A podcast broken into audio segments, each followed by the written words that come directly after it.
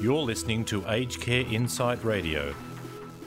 Joining me today to discuss the Royal Commission fallout is Professor and Head of the Health, Law and Aging Research Unit at the Department of Forensic Medicine at Monash University, Joe Ibrahim. How are you, Joe? I'm good, thanks, Connor. So l- let's talk about some initial thoughts from you know we're we're now probably nearly a month out from the Royal Commission uh, and the government releasing the final report to the public. Um, first up, first recommendation is that there be a new Aged Care Act, something that I think many people have talked about during this period. Um, so let's start there. Is this, you know, more than a symbolic thing? Is it just to make sure that the words reflect what we want, you know, responsibility of care on providers and government stated explicit, explicitly, or you know, in what ways would this help? Well, I think it's important to understand that a new act is a new set of rules, and although um, people find legislation and formulation of law quite boring and don't feel that it contributes to their day to day life, it's a profound shift to set a new rule book. The question um, we always have to consider is will the rule book change enough and will it focus on the things that need to be addressed? The 1997 Act is now at least yeah, it's 23, 24 years old and was formulated presumably in the early 90s. So, yeah, in reality, the, the existing act reflects the the mores and the, the culture and knowledge of the world as it was in 1990. So it, it is really out of date. The current act doesn't really address the issue of evidence based practice it didn't include any of the, the notions that we now understand about systems of care, how you organise care, uh, quality and safety, and the science behind um, teamwork, organisational culture. The nature of dementia and knowledge around that has advanced substantially. The issues of elder abuse really came to the fore in the um, mid 2000s. So, again, all of these things have been um, have occurred since the original act was written. The other thing is now that the act, we know what that 1997 act has brought to us, and it brought to us a royal commission that said that we've got a, a an awful system of aged care in place and so it's critical that be revised and to start from uh, you know, a blank slate essentially. And one of the, the key things with the Royal Commission is to have the focus of the Act on the resident and recognising that the resident has rights. The 1997 Act was far more uh, a corporate style act that was focusing on the relationship in a sense between the funder or the government and the provider and the owners. And the resident was really um, a, a, byproduct um, and really didn't get the, the attention nor the direct um, confirmation that they have rights and those rights should be respected. And if you don't respect the, the residents' rights, there will be consequences. Mm-hmm. So I think that um, if if the uh, aged care is going to change, the starting place is obviously with a new set of rules that we agree on that protect the rights of older people. And yeah, that's clearly articulated in the recommendation. Um, you know, so if you look at item 3B, is to protect and advance the rights of older people, to be free from mistreatment and neglect, to be and harm from poor quality or unsafe care, and to continue to enjoy the rights yeah, accessible to members of society in general. I think that that really um, nails the issue about the discrimination that's occurred against people in residential aged care um, over the last 20 years. Um, so I think that's a, a really positive uh, and important initiative that we should support we need to be very vigilant when, uh, well, I, I, guess the first question, if the government's committed to rewriting the Act, but um, you know, when you're writing a rule book, you want to have a close eye on what's being written, what's being included, what's being left out, and not to be fooled or bluffed um, by the government or Parliament saying, we have a new act. We want a new act, but we want a specific type of act and we want specific conditions and terms written into it. We don't just want them to revamp and keep the ideas that are antiquated and haven't worked um, in a you know going then back to kind of things that might be antiquated or, or following on from that um, a, a, major part of the the report itself was the the two systems of governance that have been put forward the commissioners Pagone and Briggs had very different ideas going forward commissioner Pagone recommends an independent commission model that involves greater independence from the government and the separate institutions. And he has a, a number of thoughts on what these institutions should do and where they should be. Um, I think satellites throughout the country. Whereas Commissioner Briggs recommends a government leadership model, which is basically keeping the similar institutions but reforming them in, in certain ways. Now, uh, what are your initial thoughts on these two options?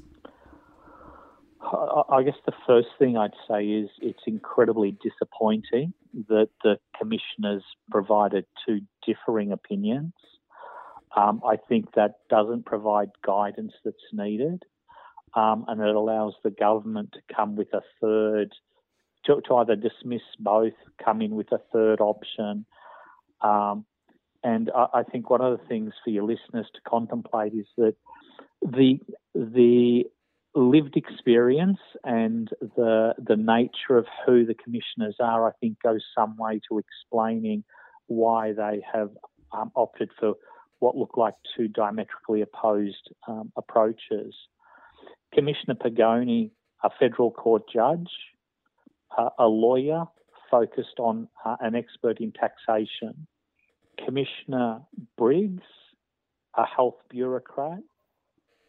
Um, and so what you see is that the legal mindset about having an independent group that has a specific um, rule book and direct duties where there can be no ambiguity or confusion um, is, in a sense, the, the legal approach.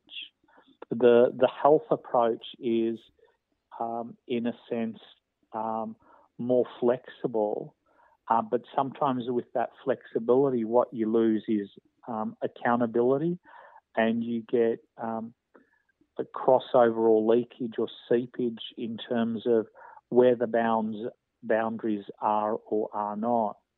The other thing is that, you know, I take it that Commissioner Pagone has lost faith in the health department and the government to manage aged care, given the history of you know, the multiple inquiries over the last two decades and the failure to to advance or improve aged care.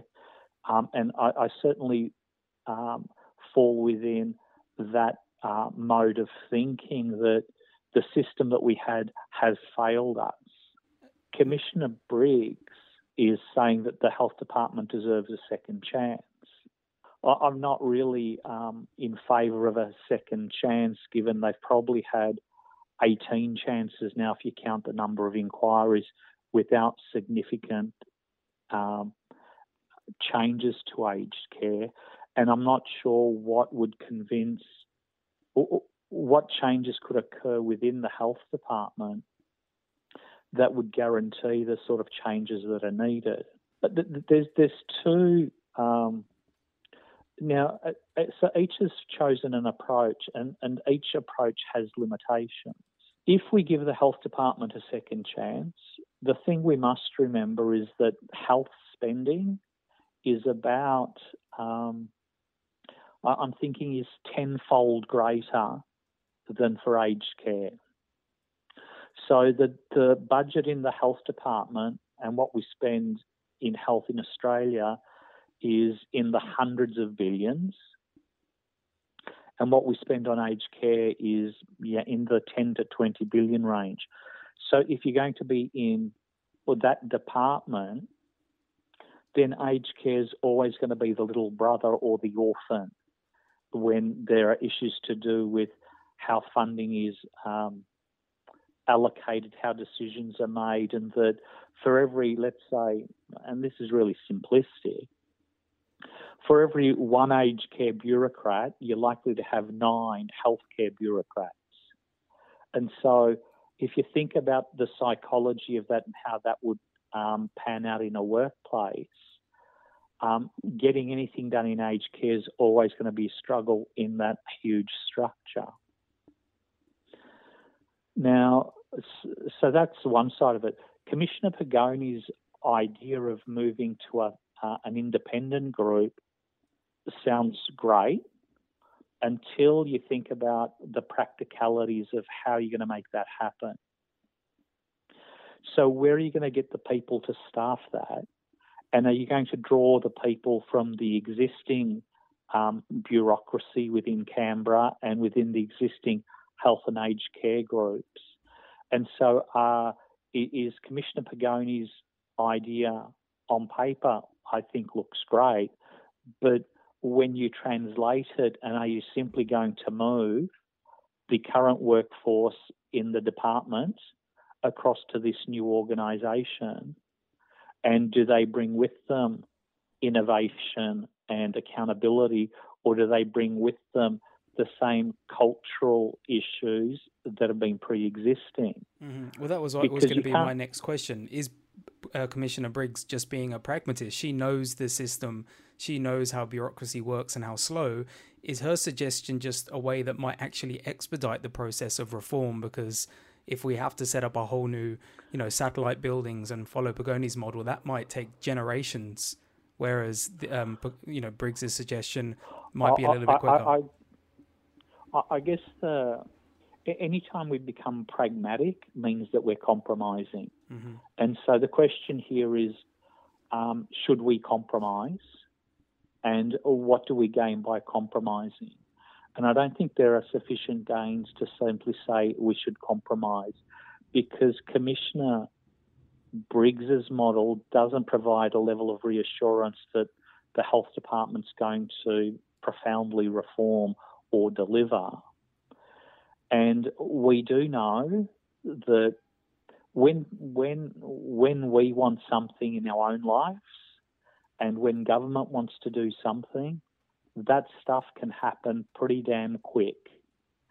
People are slow uh, to change and slow to do things when they don't really want something to happen. Mm-hmm.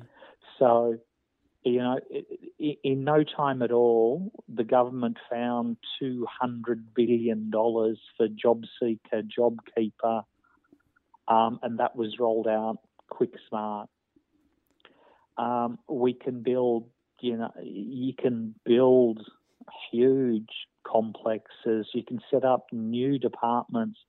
You can do all of this stuff really quickly. And so, if you think back, um, and the audience is probably a lot younger than me, but following 9 11 and then the issues about homeland security and intelligence operations and defense, all, all of those things are huge amounts of money and new groups and ways of operating sprung out of nowhere.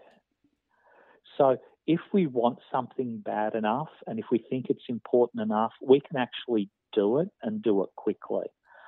So Commissioner Pagone's model is eminently doable.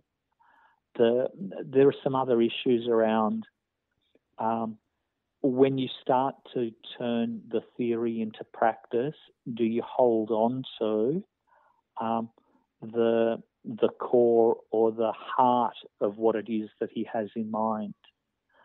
I would have preferred um, that both the commissioners agreed, and, and, yeah, it's implied in the in the commission's report that and, and stated you know, at times there have been significant government level failures and department failures. What the report doesn't address and this is where I think is the gap, it doesn't address the cultural workplace failings that lead to the lack of accountability and lack of performance in aged care. And if the commissioners had said, that um, aged care can stay within the Commonwealth, but these are the fundamental problems within the Commonwealth's operations, and these need to be redressed. Then I think you, you might have had a workable solution. What we have really here is the um, all or nothing response where Commissioner Pagone has completely lost faith and gone for independence, and Commissioner Briggs has been forgiving and hoping things will be better, but neither truly address the fundamental was that the way the bureaucracy operates does not give us confidence in delivering what's needed for residents. Mm-hmm. And I think that that w- would have um, prompted different type of action or mechanisms, and that the notion which they I think they've both agreed on is having an inspector general is in a sense having a, a strengthened um, auditing office. So Australia's got the Australian National Auditing Office, and they could have been given a much much bigger role to oversight aged care as an independent group to make sure that um, both commissioners' models actually deliver on what's meant to be delivered. So, you know, like I said, we're about a month out now, and I think in that month since, the uh, prime minister and his government have had their hands full with a lot of um, sex scandals and gender politics that has kind of eaten up into the, you know, the media prosecuting the, the report and you know putting it to Scott Morrison. Um, but they said that we'll have some more answers by the May budget. Do you expect that we're really going to get a choice of governance made by then, and some and some real idea of where it's going to go? Um, I think the issues that the government face now are symptomatic of um, government, not not unique to this current uh, parliament, but what we see with the um, is a culture that does not respect people. We see a culture that is not accountable to the taxpayer and we see a culture where um, people try to gloss over and um, uh, cover up's the wrong word. The, the, people gloss over and hope that we have a short attention span and move on. And the, the things that we're seeing with the gender issues are the fundamental problems with um, current governance there's a lack of accountability, there is absolutely no transparency, and there's no respect for others. And they're the fundamental things that have led to aged care um, becoming, um, uh, I guess, as dysfunctional as it has.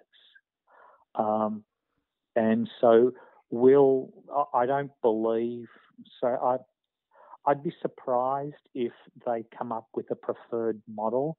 I, I think that the government will just ease quietly and keep going with the health department. I don't see them um, wishing to uh, fund a separate organisation. And the you know, and you come back to this nature of how will that work. They also have the other issue to still sort out with the future funding of aged care, and so there's division around there. I'm expecting that the, the things that are really immediately, there's, there's a number of things that are immediately doable.